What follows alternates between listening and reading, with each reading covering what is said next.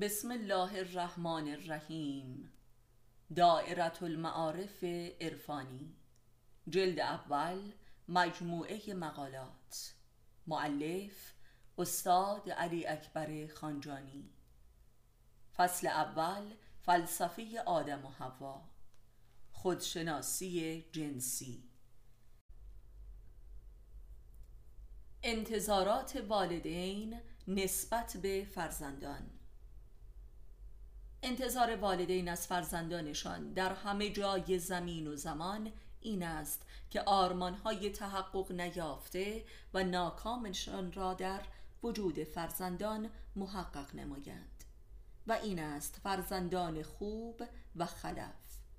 و اما فرزندان بر دو نوعند خلف و ناخلف یعنی مرید و یاقی.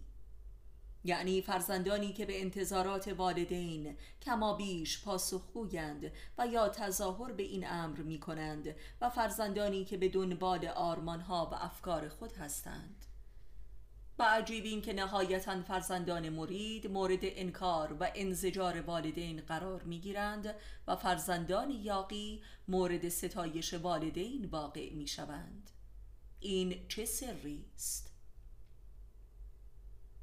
به هر حال رعایت حداقل ادب و حرمت نسبت به والدین از قلمرو این تقسیم بندی خارج است و مسئله رعایت یا عدم رعایت آرمان والدین می باشد.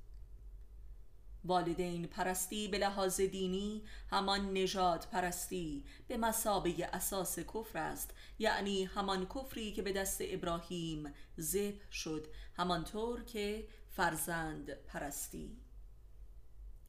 همانطور که رضای والدین را ملاک زندگی قرار دادن کفر است و نیز رضایت فرزندان را ملاک قرار دادن.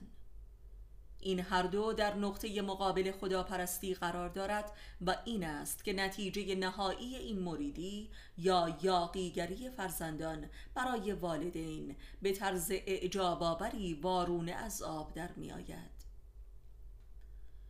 یعنی نهایتا فرزند یاقی مورد تصدیق و محبوبیت قلبی والدین واقع می شود به خصوص اگر این یاقیگری بر علیه والدین در سمت دین و ارزش های اخلاقی باشد.